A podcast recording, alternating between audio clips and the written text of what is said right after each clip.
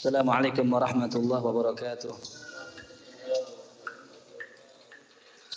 الفاتحة بنية الفتوح والمنه ورسوله وطابت الناس وصول الجسد والروح إلى حضرة النبي مصطفى رسول الله صلى الله عليه وسلم وصلى إلى مؤلف كتاب الشيخ الإمام محمد بن محمد محمد الغزالي التوسي ورسولهم وافرهم من الله يتغشاهم برحمة الله مغفرة وينفعنا بأسرارهم وأنوارهم وعلومهم في الدين والدنيا والآخرة. سر الفاتحة.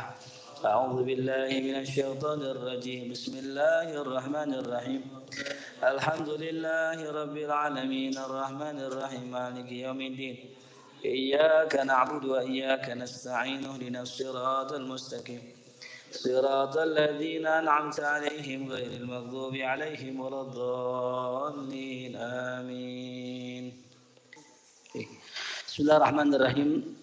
قال الشيخ المصنف رحمه الله تعالى وأدم نفعلنا ببركاته وبكم في الدارين. أمين. قال وقال علي رضي الله عنه من ظن أنه بدون الجهد يصل فهو متمن ومن ظن أنه ببذل الجهل يصل فهو متعن أو مستغن.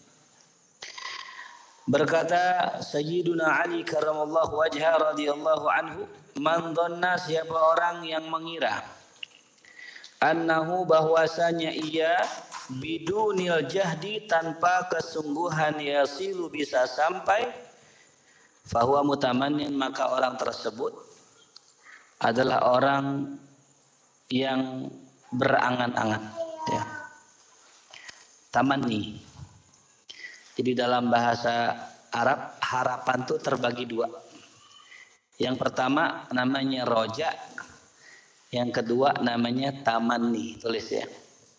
Yang pertama namanya roja, yang kedua namanya tamanni.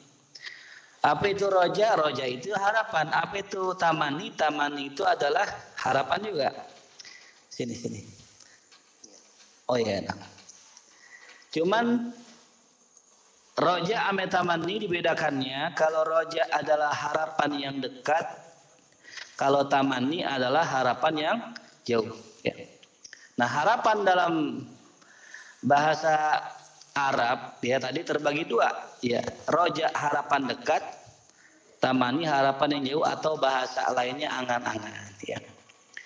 Jadi kalau ada kalimat ya tamani maknanya adalah harapan yang jauh atau angan angan-angan. Nah, ada orang yang mengira bahwa dia tanpa usaha bisa sampai ya, baik itu kepada Allah atau surganya Allah, maka itu orang namanya orang yang berangan-angan.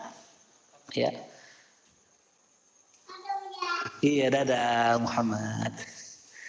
Makanya kalau kita lihat sekarang ada orang pengen dapat surganya Allah tapi pengen jalani dengan cara dia sendiri ya.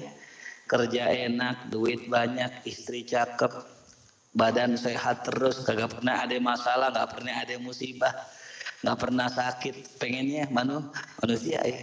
Tapi kan kenyataannya nggak demikian gitu ya. Kemarin sakit perutnya malam ini sakit giginya. Gitu. nggak tahu besok sakit apaan lagi ya.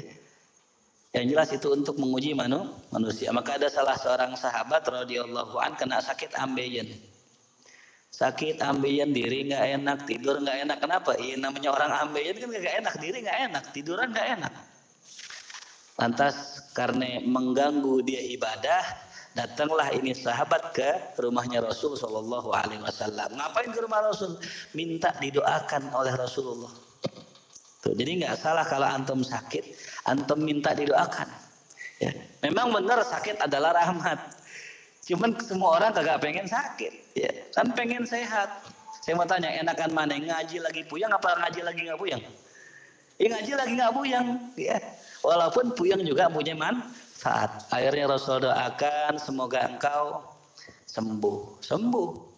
Eh, subhanallah Rasul bilang, Wahai sahabatku kemarin ketika engkau sakit, engkau tahu nggak malaikat tiap hari datang ke rumahmu memberikan salam, mohon istighfar, mohon ampun buat engkau itu.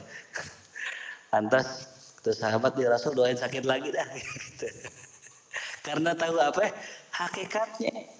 Jadi orang sakit ya, orang apa namanya kena sakit hakikatnya orang tersebut sedang diampuni dosanya oleh Allah karena malaikat istighfar buat dia itu yang kedua misalnya kita hidup pengen nggak ada yang celak. Tapi nyatanya kenyataannya kalau nggak teman kantor kita teman sendiri. Ya sama teman baik sama teman kantor baik eh mau bini di rumah. Sama bini baik sama orang tua. Pokoknya nggak ada orang yang lepas dari celaan. Ya sampai dikisahkan dalam sebuah kisah Rasulullah SAW bersama Abu Bakar Siddiq radhiyallahu anhu sedang duduk berdua. Kemudian datanglah salah seorang ya mencela Abu Bakar As-Siddiq radhiyallahu anhu. Dicela di omah tuh orang, oh, anta fasik, anta orang begini begini begini begini. Wah, Sayyidina Abu Bakar Siddiq orangnya sabar ditahan sama Sayyidina Abu Bakar. Lama kelamaan, lama kelamaan Abu Bakar Siddiq bangun pengen ngebalas omongan dia. Lalu kemudian Rasulullah pergi. Lantas ketika ngeliat Rasul pergi, Abu Bakar Siddiq manggil, ya Rasul engkau mau ke mana? Apa kata Rasulullah? Ya Abu Bakar tadi ketika engkau dicela, aneh lihat malaikat istighfar buat ente. Ketika ente pengen balas, aneh lihat malaikat pergi, setan yang datang. Aneh ogah duduk sama setan, makanya aneh pergi. Gitu. Paham? Jadi hakikat ya hal kayak begitu tuh yang kita nggak tahu. Makanya kalau kita pandangan kita pandangan dohir, orang celak kita pasti sakit hati. Kalau pandangan kita pandangan dohir, kita sakit, pasti kita gerutu.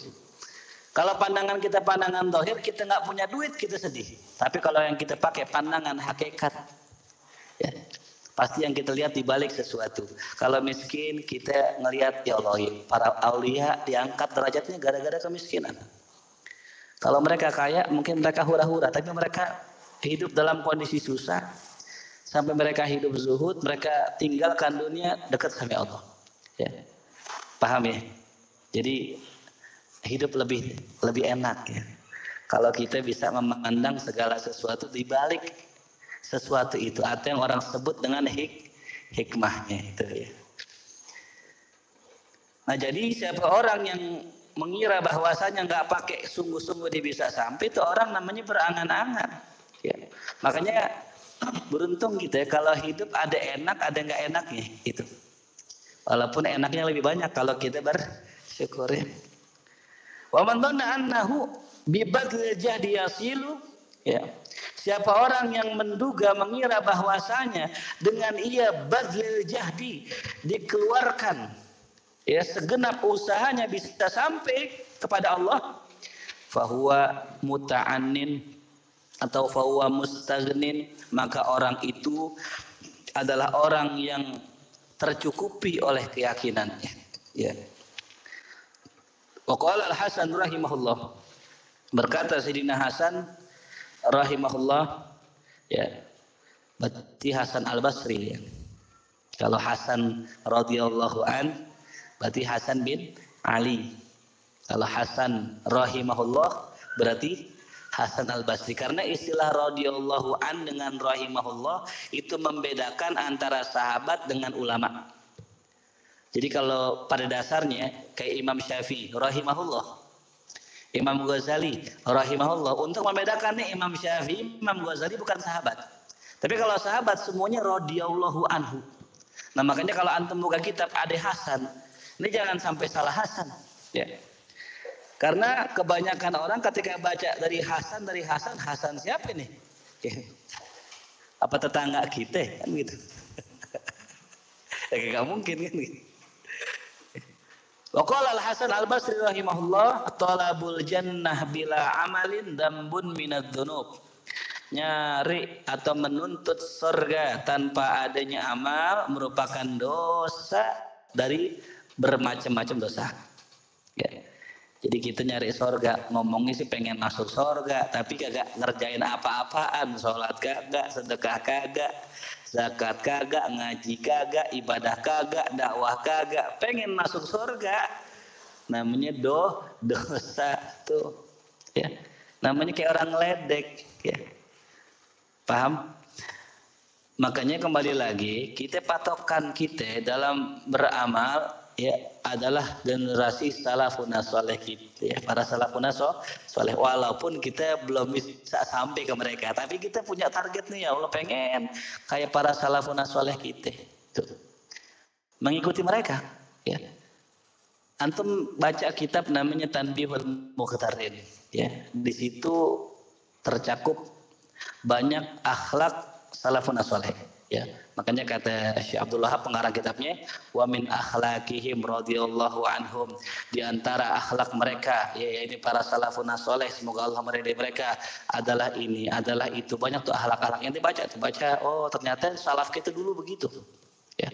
Dan ternyata dari kalangan ulama-ulama sekarang masih banyak yang mengamalkan. Sampai saya pernah ngaji dengan guru saya Kiai Yusuf Muhammad kitab Tanbihul Muqtarin alhamdulillah tuh Allah kasih kesempatan hatam juga kitab itu. Itu ada bab tentang masalah ya di antara akhlak salaf adalah mereka tidak ke dokter kalau sakit. Masya Allah. Berat ini ya. Kalau kita jangan ke dokter ya. Puyeng dikit parapek. Puyeng dikit panadol. Masuk angin tolak angin ya. Sehingga lupa nih kita punya Allah ini gitu. Kalau mereka para salafun soleh kita, enggak, benar-benar enggak ke dokter. Ke dokter malah marah. Yang saya pernah ceritakan dulu ada salah seorang kiai, ketika dia itu sakit, kagak pernah mau diajak ke dokter. Sampai sakit tumor, tumornya udah gede, nggak mau ke dokter. Gitu. Bukan kenapa, beliau ini baca ini kitab Tanbihul Muqtarin. Dan sudah apa namanya mendarah daging kitab itu gitu. Jadi bukan hanya teori gitu.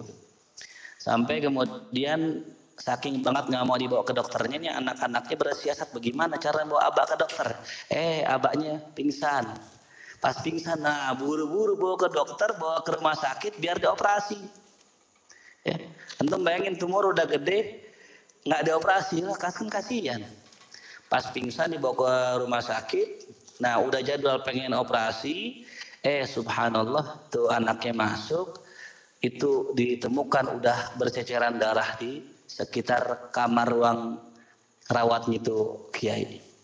Lantas kaget ini, wah kenapa ini kok darah mulu? Nanya ke dokter, dokter udah operasi ya? Lah belum kan besok operasinya. Nah itu kamar rawat sudah berdarah-darah itu.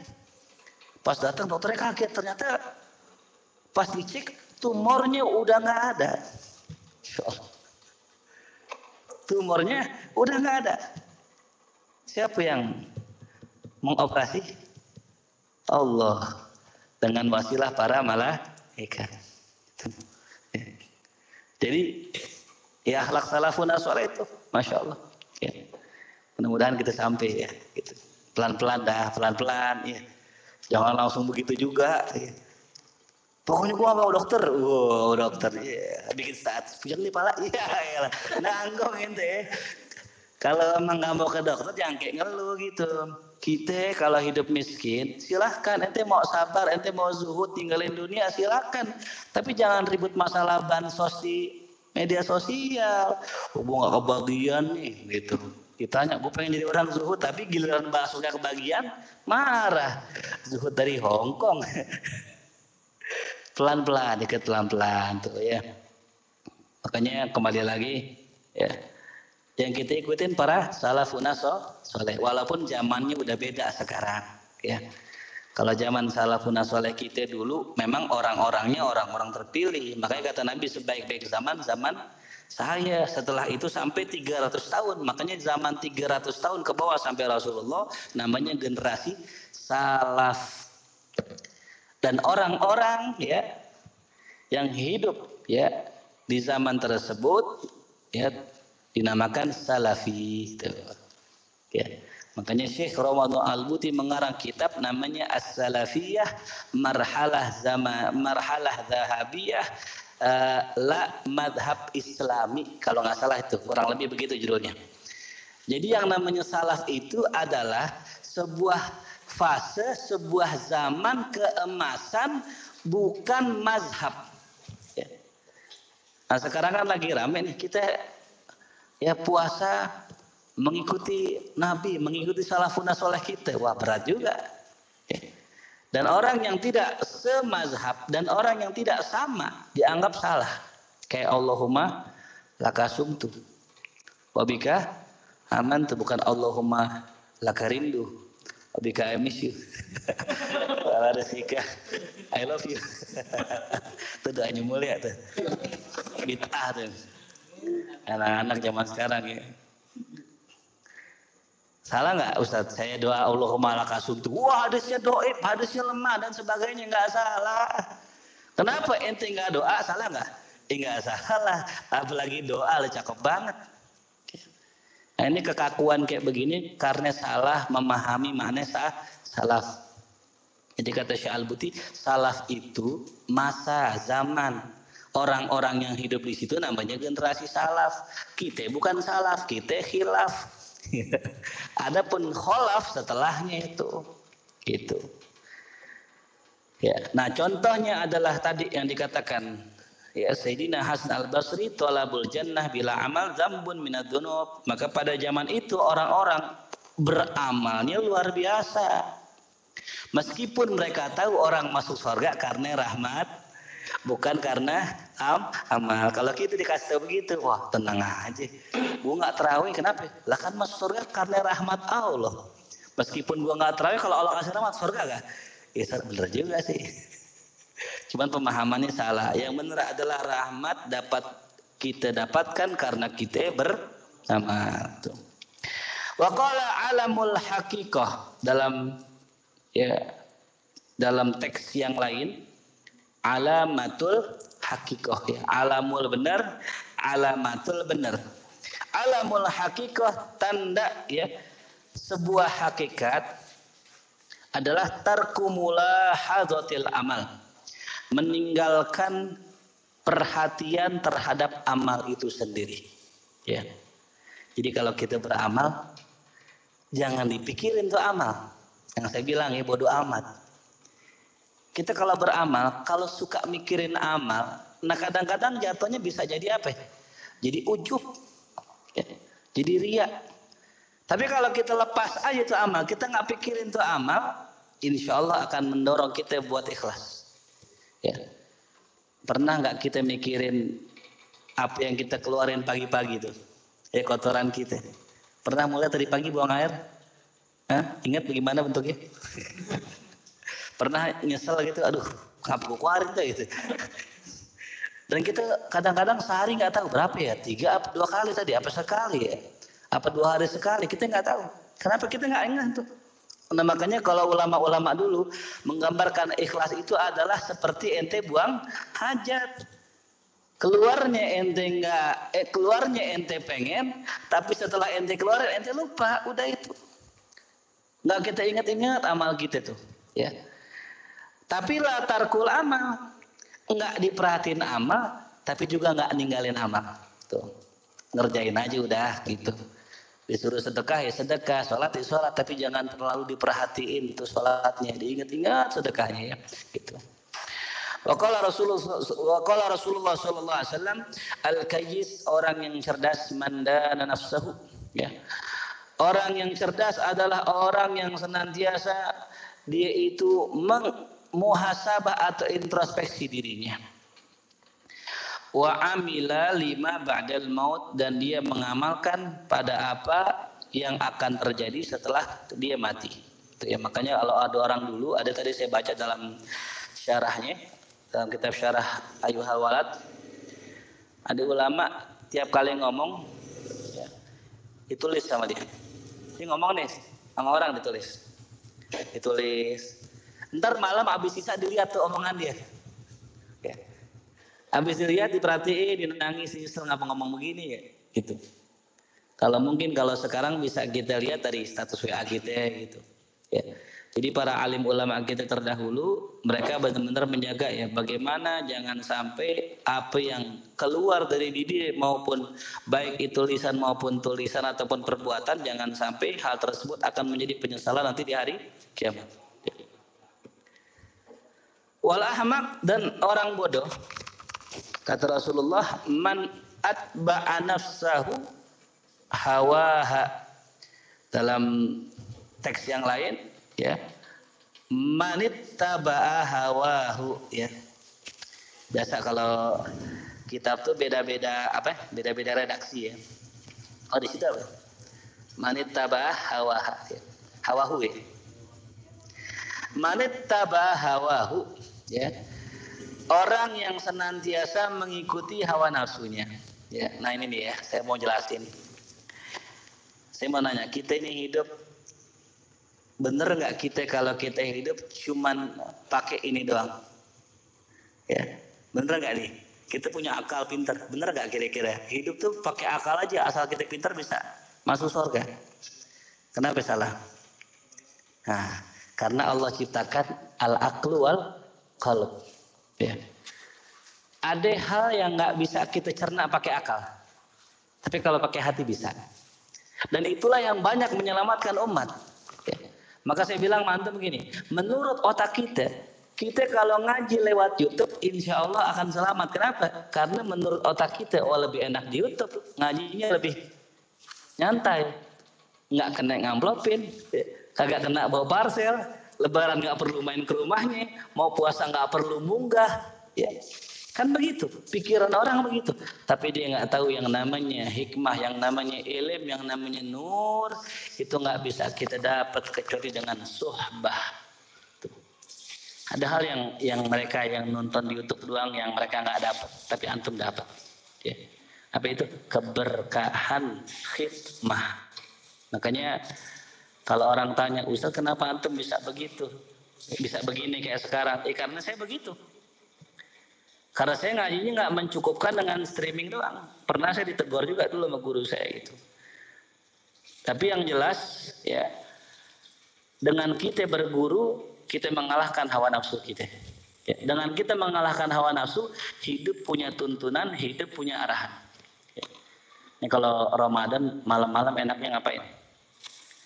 Pagi capek kerja, ya malamnya ngapain? Ya tidur. Tapi kita kalahkan hawa nafsu kita. Itu namanya orang cerdas. Siang-siang, bulan puasa, panas, enaknya ngapain? Minum es. Tapi dia nggak ikutin, diikutin ya kata Allah dikalahkan nafsunya, dimenangkan ilmunya, selamat dia. Tuh. Nah, pertanyaan kita kalau nggak ada, kalau ada orang hidup nggak punya guru, bagaimana? Fasyekhuhu syaitan. Gurunya syaitan wahawahu dan hawa nafsunya. Itu. Makanya pernah waktu itu saya dipinta, Ustaz bisa gak kita bikin pengajian mau dia tanya jawab aja. Saya bilang pengajian tanya jawab paling enak. Kenapa? Paling seru. Orang nanya dan orang akan dengarkan. Kenapa? Karena yang dia yang kata ustadznya itu adalah yang pengen dia tahu. Sedangkan kalau kita ngaji begini nih, kita kadang-kadang lagi duduk nih pengajian. Babnya kita lagi nggak in banget di babnya nih. Lagi nggak apa namanya? nggak banget sama kita lagi. Misalnya kita contoh, kita ini orang biasa, babnya masalah haji. Waduh, masalah haji lagi haji belum. Bagaimana bagaimana apa? Bagaimana tawaf, bagaimana apa sa'i dan sebagainya saya nggak tahu. Nah, nggak ada gambar, ujung-ujungnya ngantuk. Ya. Tapi kalau antum nanya, saya mau nanya dong, bagaimana cara melupakan dia? Wah, itu kan langsung seger tuh. Wah, seger tuh kan mulia. Seger langsung. Langsung dengerin dah. Makanya saya kasih tahu, orang kalau ngajinya demen mau dia tanya jawab doang, nah itu orang pasti seger. Kenapa? Dia terpenuhi hawa nafsunya. Tapi kalau ngaji begini, kita ngaji nih, lagi babnya enak-enak, lagi babnya enggak enak ya kita kita tahan tuh sehingga ada mujahadah, ada proses melawan hawa nafsu. Maka yang bisa mengalahkan hawa nafsu caranya adalah istiqomah. Ini 30 hari ya, bismillah. Saya mau ngalahin hawa nafsu saya. Gitu. Kita kerja, kita belajar, kita kerja siang harinya, malam kita kalahin hawa nafsu. Bagaimana caranya? Datang ke majelis. Kalau emang segar depan, kalau ngantuk, belakang tiang situ nggak ketahuan. ya kan ya kalau tahu diri lagi tuh mau kita ngantuk masa di depan kan ya. Siram pakai air. Ada cerita guru saya waktu di Mesir jadi ketika lagi kuliah ada syekh namanya Syekh Ibrahim Khalifah. Itu uh, ulama tafsir ya di sana. Orangnya buta nggak ngeliat. Jadi ketika lagi belajar nih ada salah seorang mahasiswa paling depan tidur. Begini karena desainnya kagak ngeliat ya. orang-orang di belakang anak-anak pada ketawa tuh pada ketawa diam-diam ketawa karena ngeliatinnya paling depan tidur kan cakep banget ya. makanya ente kalau ngantuk di belakang aja dah jangan di depan ganggu yang lain nih taruh ini nyamping begini lah kan yang belakang kagak husuk Iya, paham ya? Nah, jadi cara ngalahin hawa nafsu istiqomah. Ya, itu. Nah, orang yang istiqomah jaminannya insya Allah surga. Ya. Maka dalam hadis Nabi dikatakan, siapa orang yang istiqomah 40 hari sholat berjamaah bersama imam, takbirnya setelah imam, dalam arti imam takbir dia takbir, maka dapat dua jaminan ya selamat dari sifat nifak munafik yang kedua selamat dari neraka 40 hari nah makanya ulama meng, me, menjadikan batas waktu istiqomah itu ada yang menjadikannya 40 hari. Ente mau ngamal apa nih? Biar dianggap istiqomah. Amalkan 40 hari. Kalau ente udah mengamalkan itu 40 hari insya Allah ente dianggap istiqomah. Itu nah, ada dalam riwayat dalam kitab Khazinatul Asrar saya temukan Oh ternyata lebih ringannya lagi ada. Siapa orang yang mengerjakan sholat subuh berjamaah 40 hari selamat dari munafik dan neraka ya. Kalau tadi kan susah tuh lima waktu ya. Pernah kita nyobain tuh lima hari batal kenapa ketiduran ya. Gitu. Nah yang sulit itu yang tadi lima waktu 40 hari. Nah kalau 30 hari gampang nih Apalagi bulan puasa kan habis sahur kita melek tuh. Ranju tindak sawah 10 hari gitu. Jelas ya, jadi kalau kita hidup nggak punya guru, kalau kita hidup nggak ada arahan, nggak ada nasihat, maka sudah dipastikan kita hidup berdasarkan hawa nafsu, tuh ya. Nah berarti di situ. Jadi belajar di Libanon, belajar di Mesir, belajar di Yaman, punya guru antum di sana, ya. Akhirnya sampai sini nggak bisa belajar lagi dengan mereka, dengan beliau-beliau, maka ente wajib punya guru di sini. Ente ngaji mana di sini? Ente pindah ke Kalimantan, ente wajib punya guru di Kalimantan, tapi dengan syarat izin dengan guru yang pertama. Ya. Kalau kalau zaman sekarang udah gampang. Kalau zaman sekarang ada telepon. Jadi kalau zaman dulu mungkin ketika dia pindah nggak ada nggak ada hubungan nggak ada telepon gitu. Antara apa fungsinya? Misal Azmi nih pindah ke Kalimantan, ya tetap ngaji sama saya via streaming. Nah kalau ada masalah bisa tel telepon. Itu pentingnya di situ. Jangan sampai antum ke Kalimantan bikin pesantren gurunya nggak tahu. Bikin majelis gurunya nggak tahu. Ya. Paham? Nauzubillah jangan sampai begitu. Itu. Apa pun kita. Kalau kita mau ngapa-ngapain, biar selamat kita dari hawa nafsu, minta apa minta isyarah dengan dari guru kita itu. Paham ya? Itu. Jadi antara al-kayyis dengan al-ahmak ya bedanya kalau al-kayyis dia itu beramal dan mempersiapkan buat kematian sedangkan ahmak orang yang senantiasa mengikuti hawa nafsu wa tamanna 'ala Allah dan berangan-angan kepada Allah. Ya. Jadi berangan-angan pengen banget nanti di hari kiamat masuk surga tapi gak ada amat tuh ya. Makanya kalau ente pengen nanti di hari kiamat dikumpulkan bersama para alim ulama ada hadis itu dalam kitab Arba'in Nawawi. Siapa orang yang menulis 40 hadis ya 40 hadis maka nanti di hari kiamat dia akan dikumpulkan bersama para alim ulama digolongkan sebagai ulama ya Itulah motivasi kenapa para alim ulama banyak menulis kitab Arba'in ya. Dikisahkan dalam syarah kitab ini anna rajulan dakhala fi masjid inda isfirar syams. Ada seorang laki-laki masuk ke masjid ketika matahari mulai menguning. Ya ini pengen pengen maghrib. Salat apa dia? Salat asar ya. Salat asar udah pengen maghrib. Bila khusyuin wala khuduin wala rukuin wala sujudin. Artinya apa? Kagak ada tuma ninahnya. Kemudian ya ketika dia selesai sholat falamma faragha minas sholat rafa'a yadayhi wa sa'ala al-firdausil a'la minallah. Habis sholatnya begitu modelnya udah udah pengen maghrib minta surganya Allah. Surga firdaus lagi nggak tanggung-tanggung. Yang paling tinggi Wa kana fil masjid majnunun yanturu ilaih. Di itu masjid ada orang gila yang lagi liatin dia. Ya, majnun ya. Bahasa majnun ini sebenarnya mungkin orang yang hatinya benar tapi dianggap apa? Gila ini orang. Falamma talat mas'alatuhu tatkala itu doanya panjang selesai qala lahu al majnun itu orang gila berkata wailul lak ya Ahmad Celaka ente wahai orang bodoh. Ini kata orang gila. Ini doa panjang-panjang dikata apa? Goblok lu. Lau sallaita hadhihi salah al-mukhtalithah. Ya. Seandainya engkau sholat dengan sholat yang model macam begini, kemudian ente minta sama saya segelas daripada air kamar mandi, ya gosalatil hammam, masa itu kayak ahmak, aneh nggak bakal kasih ente. Ente minta amanah apa minta amanah air aja, aneh nggak kasih kalau ente sholat model begini, bagaimana Allah? Ya. Ente sholat model begitu, minta surga, lah ente minta amanah segelas air aja nggak kasih.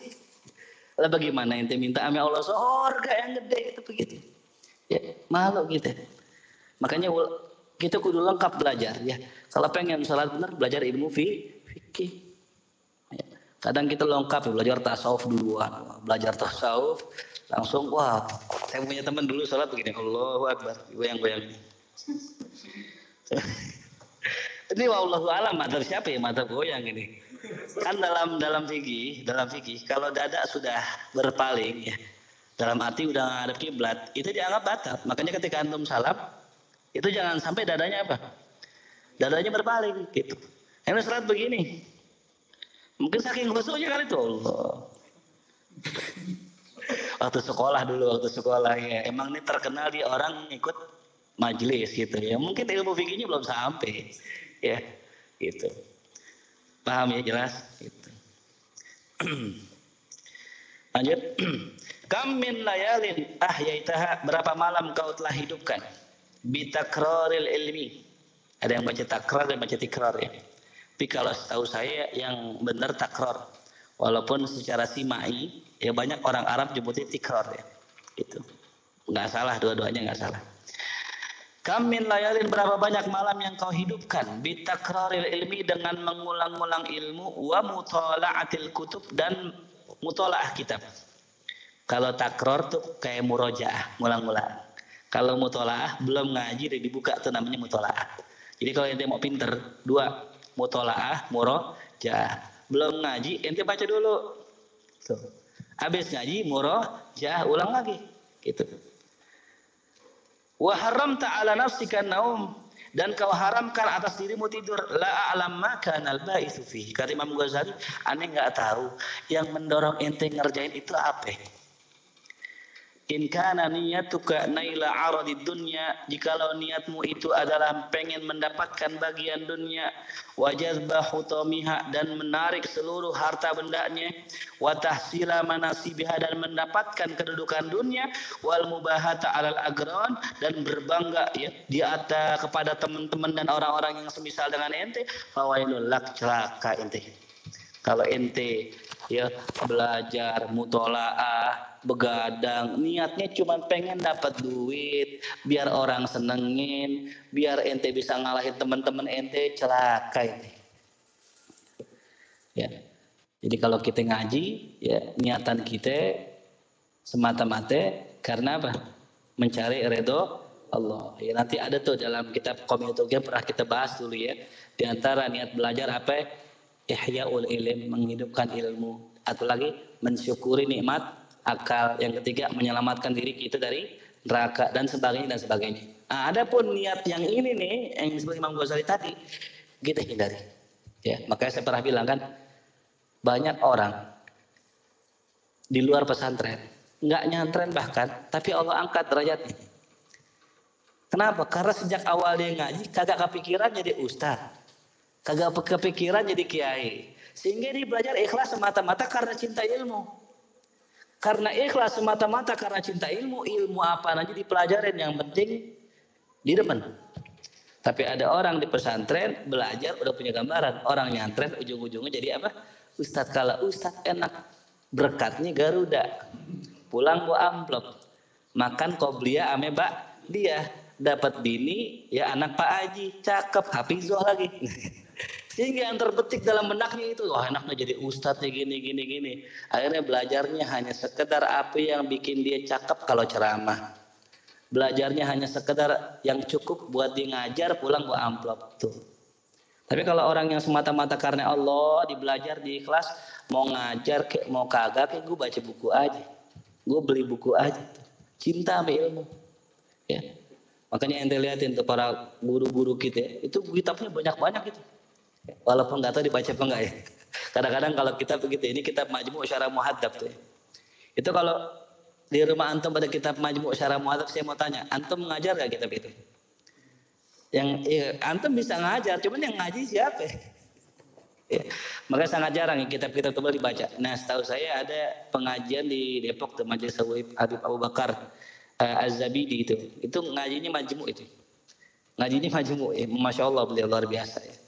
Artinya apa? Jangan sampai kita belajar niatan kita mencari dun dunia gitu. Iya ya. Gitu. Enggak, saya enggak niat nyari dunia, enggak, saya nyari sarung doang. Sama aja Pak Ul. Ya.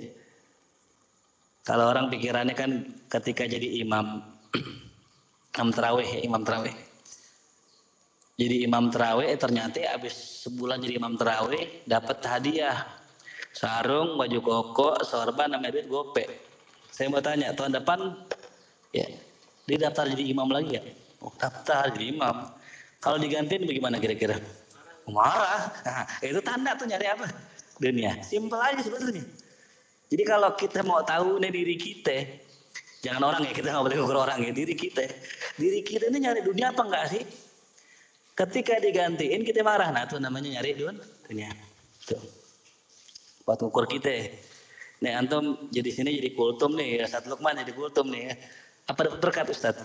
Enggak. Dapat amplop? Enggak. Dapat sarung? Kagak. Sorban? Kagak. Ya. Makanya pada ini, udah inti aja lah.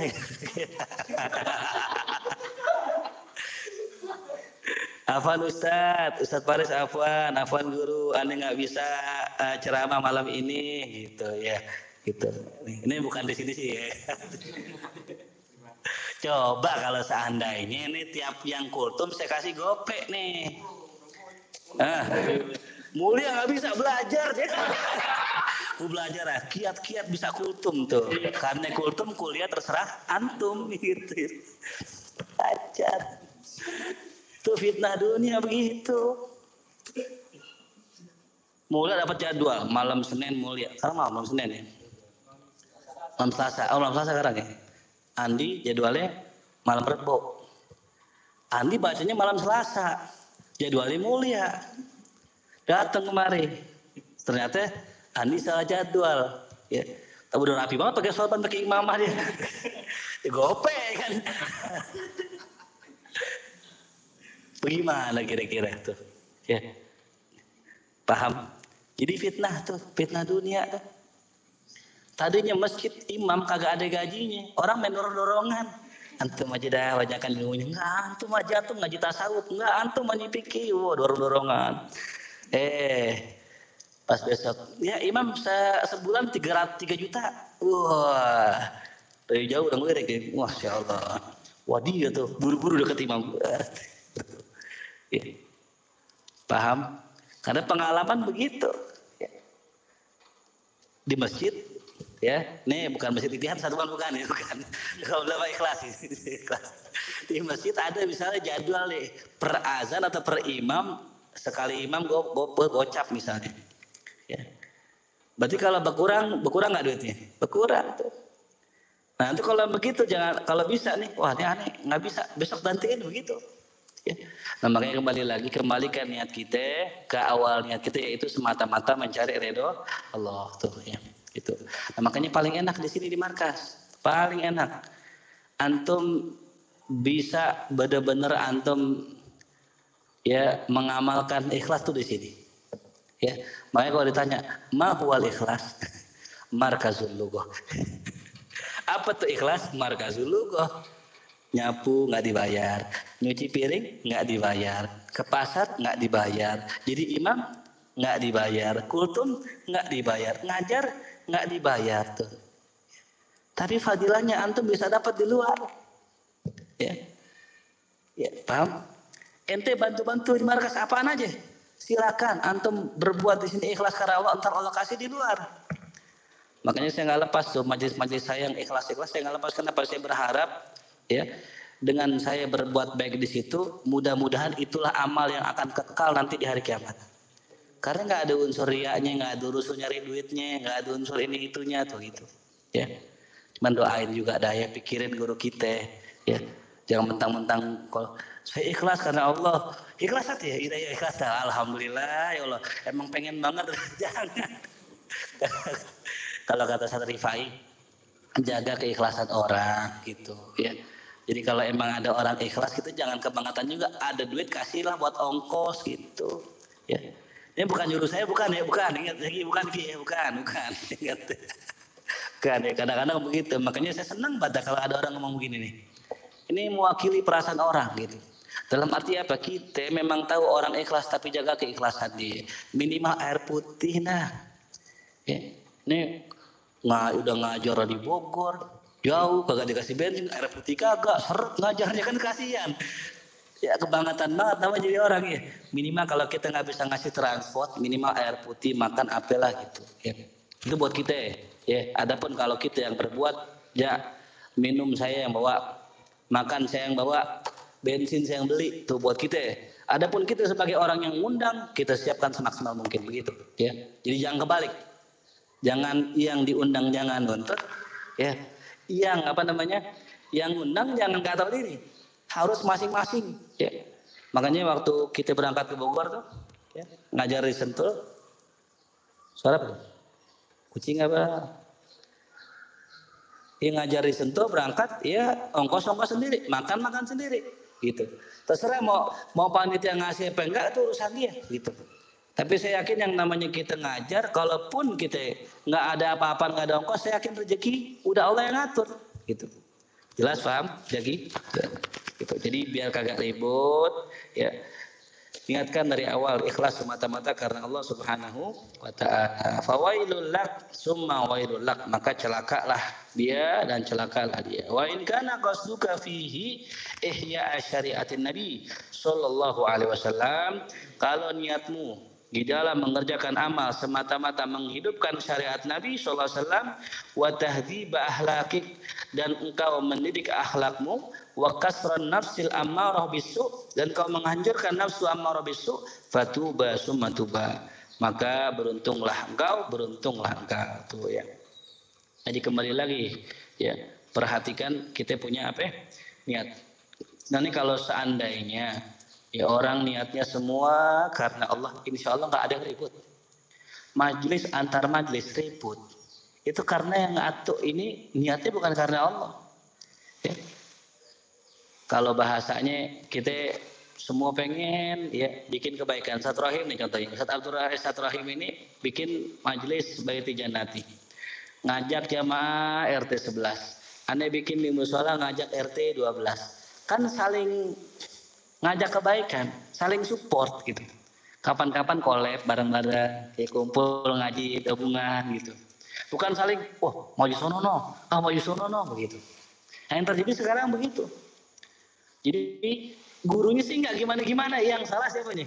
Murid-muridnya ini. Eh, pernah dulu ribut majelis anu sama majelis anu main tibuk-tibukan tuh. Nauzubillah min Kenapa yang bawa-bawanya nggak ngerti. Maka saya katakan sama antum, antum ngaji di sini, belajar di sini, harus menghormati juga guru luar. Kebanyakan kita kadang ngaji, ame guru, guru gurunya yang ngajar, tapi kalau sama guru luar nggak hormat, bahkan mengecilkan. Itu banyak begitu. Ya, maka saya sengaja nih, antum kultum, Ustaz Lukman, terkuntum Ustaz, Ustaz Amir, Ustaz, Ustaz dan sebagainya. Jangan jangan antum beda-bedain, sama ada semua guru gitu. Hati yang kultum Ustaz Andi misalnya, Masya Allah ya. Dengerin tuh ya. rekam tuh, laporin. Kira itu apa? Walakot sodako man dan sungguh benar orang yang berkata sahrul uyun li ghairi wajhika. Mata begadang untuk selain mencari keredoanmu adalah hal yang sia-sia. Wa buka'uhunna li ghairi faqdika batilu.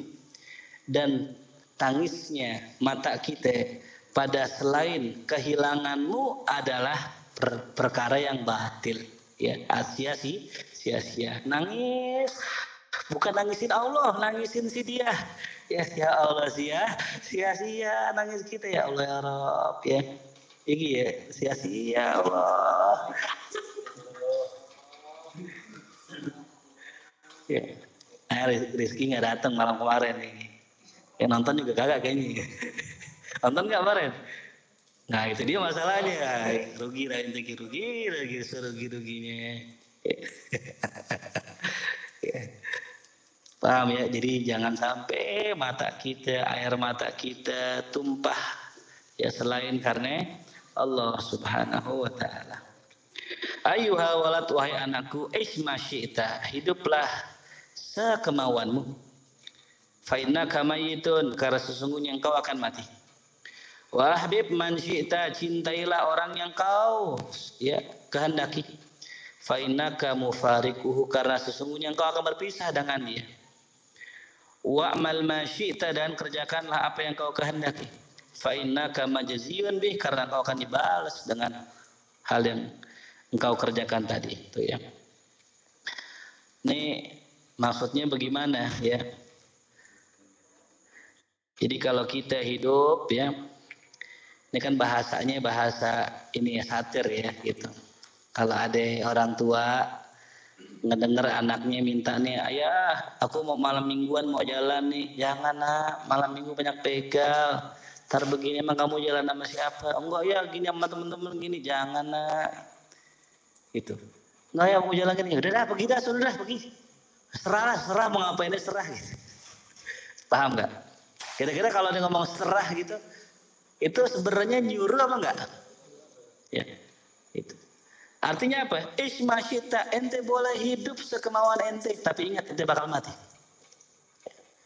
berarti kita nggak boleh seenak kita Ah Habib man cinta, cintai dah orang yang ente pengen, siapa aja ente cintain. Tapi ingat, secinta kita ente sama orang yang ente cintai, ente akan berpisah dengan dia. Berarti jangan terlalu cinta dengan orang yang kita cintai. Ya, ahbib habibaka hau nama izaki. Cintailah orang sekedarnya aja. Kenapa? Barangkali satu hari dia jadi musuh ente. Tuh, sekarang terbukti kan? Ya. Biasa aja cinta sama orang, ya. Kadongan cinta bikin di Facebook forever and ever. Ya elah. Cengkeh nastar Allah. Ya. Jangan ya. Gitu. Wa'mal masyita. Kerjakanlah apa yang kita pengen. Karena sesungguhnya nanti ente akan dibalas. Berarti jangan kerjakan semau kita. Ya, jangan salah paham ini kalam ya. Maka dalam Al-Qur'an, "I'malu ma syi'tum," kata Allah. Kerjakan apa yang kalian inginkan. Ada orang nggak paham dibaca Quran, diambil potongan itu aja. Kenapa ente mabok? Lah kata Allah kerjakan apa yang saya pengen. Itu namanya al-amru tahdid, nyuruh buat ngancem.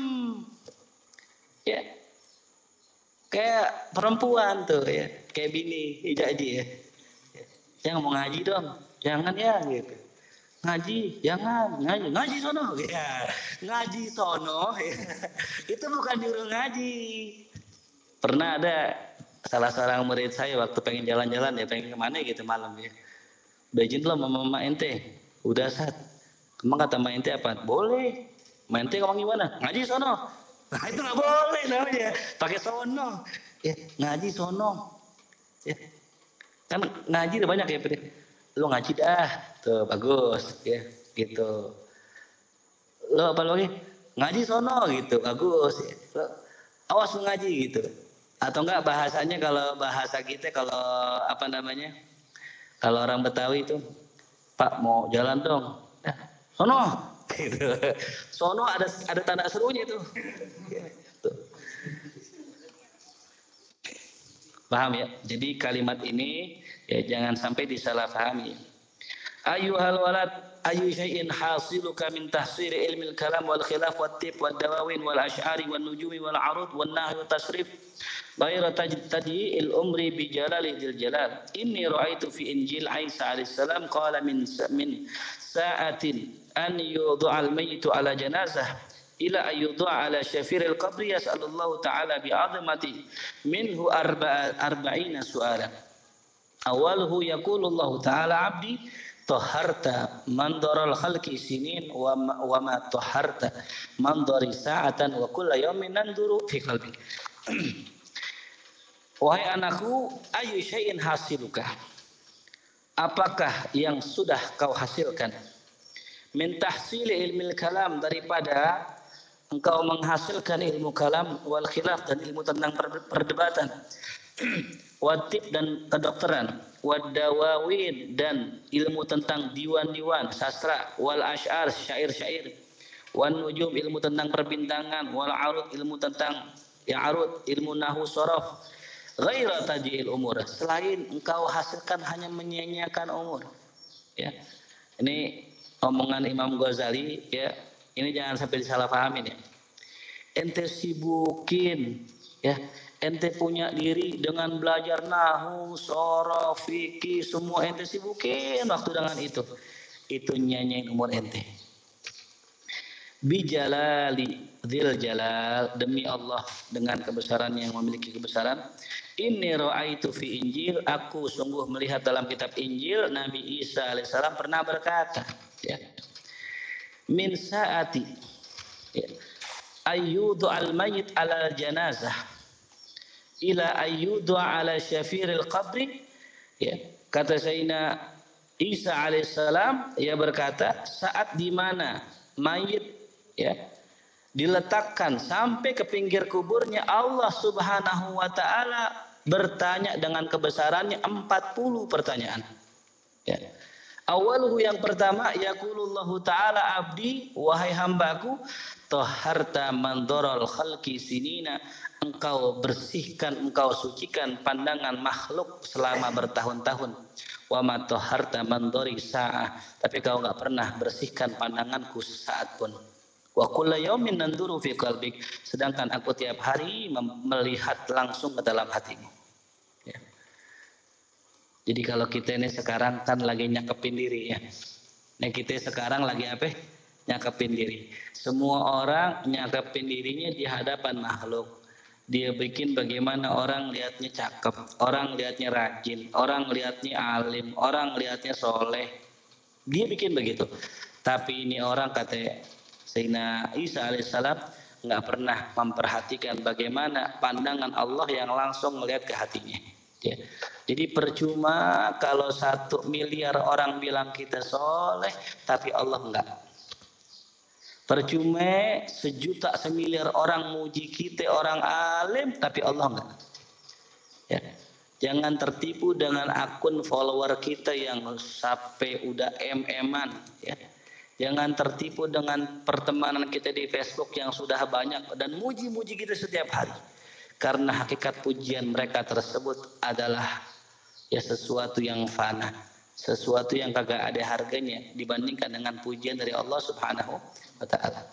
Ya, kadang-kadang suka begitu kita ini lagi ngaji, atau orang panggil ustadz, orang kenal ustadz, orang kenal alim, semua sia-sia panggil orang kepada kita, mau cakep mau bagaimana aja, yang jelas hakikatnya panggilan yang mesti kita cari adalah panggilan dari Allah Subhanahu wa taala ya. Nah itulah kenapa para ulama-ulama terdahulu mereka hanya fokus dengan pandangan Allah. Ya, fokus dengan apa? Pandangan Allah. Yaqulullah Ta'ala ma tasna' bi ghairi apa yang telah kau perbuat terhadap selainku wa anta mahfuf anta mahfufun bi khairi sedangkan engkau setiap hari itu mendapatkan kebaikan dariku ya kita dapat kebaikan dari Allah, tapi yang kita perhatikan selain Allah. Allah marah, Allah murka sama kita. Kita fokus membuat image kita bagus, tapi kita nggak pernah memperbagus image kita di hadapan Allah Subhanahu wa taala. Amma anta asammu la tasma. Kata Imam Ghazali kata Allah, adapun engkau adalah orang yang tuli tidak bisa men mendengar. Masya Allah. Luar biasa teguran buat kita semua termasuk saya juga ya. Gitu. Jadi kita bisa aja mengelabuhi guru kita ya. Ente bisa aja di depan aneh ente cakep, di depan aneh ente alim dan sebagainya. Tapi Allah Maha tahu bagaimana diri kita ya. sepandai-pandainya kita nutupin diri kita, aib kita di hadapan manusia, tapi Allah lebih tahu dari kita. Ya. Dan nggak ada gunanya kita tutupin kejelekan kita, ya karena nanti di hari kiamat yang dihisap hati kita. Itu. Mau sejuta orang bilang khair, khair, khair, tapi kan Allah tahu bagaimana kita. Itu. Maka jangan jangan pernah puas dengan pujian orang karena pujian orang suka membahayakan diri kita. Ayuhal walad al ilmu bila amalin jununun. Ilmu tanpa amal adalah sebuah kegilaan. Wal amal bila ilmin la yakunu. Sedangkan amal tanpa ilmu tidak ada harganya. Tidak ada artinya. Wa'lam anna ilman. Ketahuilah kata Imam Ghazali bahwasanya ilmu la yub'idu yaum yang tidak membuat engkau jauh pada hari ini dari maksiat. Wala yahmiluka ala ta'at dan tidak mendorong membawamu untuk berbuat taat. Lan yub'iduka ghadan an nar jahannam. Nah, bakal menjauhkanmu nanti dia dari api neraka ya. Jadi kalau bisa kita punya ilmu ilmu yang bikin kita jauh dari maksiat ya. Bukan maksiat secara zahir doang ya batin juga makanya kalau antum belajar nahu malah tambah sombong perbaiki niat bukan nggak jangan belajar nahu salah kita belajar nahu, sombong. Aku nggak belajar nahu lagi dah, salah. Ya. Pokoknya ilmu yang bikin kita menjadi sombong, menjadi bermaksiat. Nah itu ilmu nanti di hari kiamat kagak bisa menjauhkan kita dari api neraka. Maka carilah ilmu yang membuat kita menjauh dari maksiat. Nah ini makanya saya bilang nih kitab Ayu Hawalat ini intinya itu aja. Langsung ke, ke to poinnya gitu. Antum belajar kitab tasawuf tebal-tebal sebegini sama kitab ini ahsan ini. Kenapa? Yang banyak belum tentu antum hatam. Gitu. Nanti kita ketemu nih ya. Ada nasihat apa namanya dari Hatim Al Asom. Ya. Ketemu nanti dia belajar lama ya dengan apa namanya ada kalau nggak salah Al Karhi kalau nggak salah, eh, astagfirullahaladzim. Uh, Syakik Al Balkhi belajar uh, dengan hati malasom. Terada insya Allah. Pokoknya seluruh ilmu itu di apa namanya disimpul disimpulkan cuma 8 poin gitu. Nah, jadi bagaimana cerdasnya ulama-ulama terdahulu adalah bisa menyimpulkan berba, berage, beraneka macam ilmu dalam beberapa kalimat saja. Contoh kayak misalnya Tariqah Ba'alawi. Ya, Tariqah Ba'alawi kan luas. Disimpulkan namanya ulama yang pertama ikhlas, yang kedua ilmu, yang ketiga warok, yang keempat apalagi uh, apa namanya amal dan uh, istiqomah ya itu. Nah itu adalah kecerdasan ulama terdahulu dalam meringkas ilmu-ilmu. Wa idza lam ta'mal al-yaum, jikalau kau enggak beramal pada hari ini, ya. Walam tadarakil ayyamil madiyah, engkau enggak bisa ya. Apa namanya? mengambil hari-hari yang terdahulu. Takulu dan yaumal qiyamah dan engkau akan berkata nanti di hari kiamat farji'na na'mal solihah ya Allah kembalikan kami. Kami pengen beramal soleh kembali. Tuh jadi kalau kita nggak bisa beramal pada hari ini nanti ketika kita mati kita akan berkata sama Allah ya Allah kembalikan kami. Kami pengen beramal lagi di dunia. Apa kata Allah? Ya ya Ahmad anta min hunaka taji. Ya. Wahai orang bodoh ente dari sono datangnya. Ngapa ente bilang mau balik lagi lah sedangkan ente dari dun dunia. Nggak bisa kembali ke dunia sama sekali tuh. Maka sebelum datangnya waktu penyesalan nanti di hari kiamat, kemarilah sama-sama kita isi, kita manfaatkan waktu kita untuk mencari bekal kita nanti di hari kiamat ya. Makanya intinya dari beberapa bab atau beberapa pasal-pasal yang kita baca adalah apa? Beramal dengan ilmu dan ilmu harus diap, diamalkan. Insya Allah kita teruskan kembali besok ya dengan judul Ij'alil himmah firruh wal hazimah fin nafs wallahu a'lam. Mudah-mudahan apa yang kita bahas bisa bermanfaat buat kita semua. Intinya adalah jangan sampai kita menyesal nanti di hari kiamat. Perkuat kita punya pegangan dengan guru-guru kita, perkuat kita punya pegangan, punya himmah dengan apa namanya dengan para asalafun soleh kita dan jangan sampai kita lepas dari jalan mereka. Beruntung kita kalau masih dibimbing oleh guru kita, ya. Ada jemaah cerita sama saya, Ustadz, saya ngimpi markas, saya ngimpi ketemu antum, saya ngimpi begini gini gini gini. Ya, dia nggak datang datang. Udah sebulan mungkin lebih nggak datang datang ya. Itu hal yang umum orang rasakan ketika orang itu udah kuat pertaliannya dengan guru. Jadi kalau tanda antum itu kuat sama guru, pertaliannya kuat, hubungan rohnya kuat, pasti antum ngimpi. Gitu. Antum nggak ngaji-ngaji, pasti antum ngimpi. Itu tanda diri kita ya kuat sama guru kita dan kita datang. Ya. Jangan sampai udah dikasih ngimpi, udah dikasih ditegur sama Allah lewat mimpi nggak datang. Ya, jelas paham ya. Makanya saya sering bilang sama murid-murid saya kalau ada orang pengen ngajari murid saya syaratnya ngimpi. Kalau belum ngimpi namanya belum sah namanya. Kenapa? Ruhnya belum nyambung. Belum connect namanya ya. Gitu makanya mudah-mudahan kita bisa bermimpi berjumpa dengan Rasulullah. Kalau orang yang sudah mimpi dengan Rasulullah, tandanya irtibatnya, pertalian rohnya sudah kuat dengan Rasulullah. Semakin sering, semakin kuat. Mudah-mudahan Allah berikan karunia kita untuk bisa senantiasa berjumpa dengan Nabi Muhammad SAW. Baik dalam tidur kita maupun dalam keadaan terjaga. Al-Hadihiniya. Al-Fatihah. A'udhu billahi minasyaitanir rajim. Bismillahirrahmanirrahim. Alhamdulillahi rabbil alamin. Ar-Rahmanir Rahim. Maliki yaumiddin. Iyyaka na'budu wa iyyaka nasta'in. اهدنا الصراط المستقيم. صراط الذين أنعمت عليهم غير المغضوب عليهم ولا الضالين. من الله بحق الفاتحة وبسر الفاتحة وبكرامة الفاتحة. افتح لنا أبواب الخير واختم لنا بالخير واجعلنا وإياهم من أهل الخير. اللهم اختمنا بحسن الخاتمة. اللهم اختمنا بقول لا إله إلا الله محمد رسول الله. اللهم ارزقنا رؤيا وجه النبي محمد صلى الله عليه وسلم. ربنا هب لنا من أزواجنا وذرياتنا قرة أعين واجعلنا للمتقين إماما. ربنا ظلمنا أنفسنا وإن لم تغفر لنا وترحمنا لنكونن من الخاسرين. لا إله إلا أنت سبحانك إنا كنا من الظالمين. لا إله إلا أنت سبحانك إنا كنا من الظالمين. لا إله إلا أنت سبحانك إنا كنا من الظالمين. ربنا آتنا في الدنيا حسنة وفي الآخرة حسنة وقنا عذاب النار. صلى الله على سيدنا محمد وآله وصحبه وسلم. سبحان ربك رب العزة عما يصفون.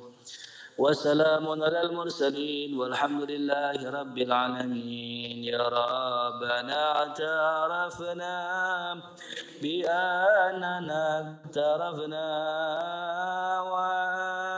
وأننا أسرفنا على لظى أشرفنا فتب علينا توبة تغسل لكل حبا واستر لنا العورات وآمن الروعة. واغفر لوالدينا ومولدنا والأهل والإخوان وسائر الخلل وكل ذي محبة أو جيرة أو صحبة والمسلمين أجمع آمين. يا رب اسمع فضلا. وجودا منا لا باكتساب منا بالمصطفى الرسول. نهضى بكل سلي صلى وسلم ربي عليه عد الحبيب وآله والصحب عداد طاش صحبي والحمد للإله في البال والدنه والحمد لله في المال والتنهي اللهم صل وسلم وبارك عليه وعلى آله. السلام عليكم ورحمة الله وبركاته.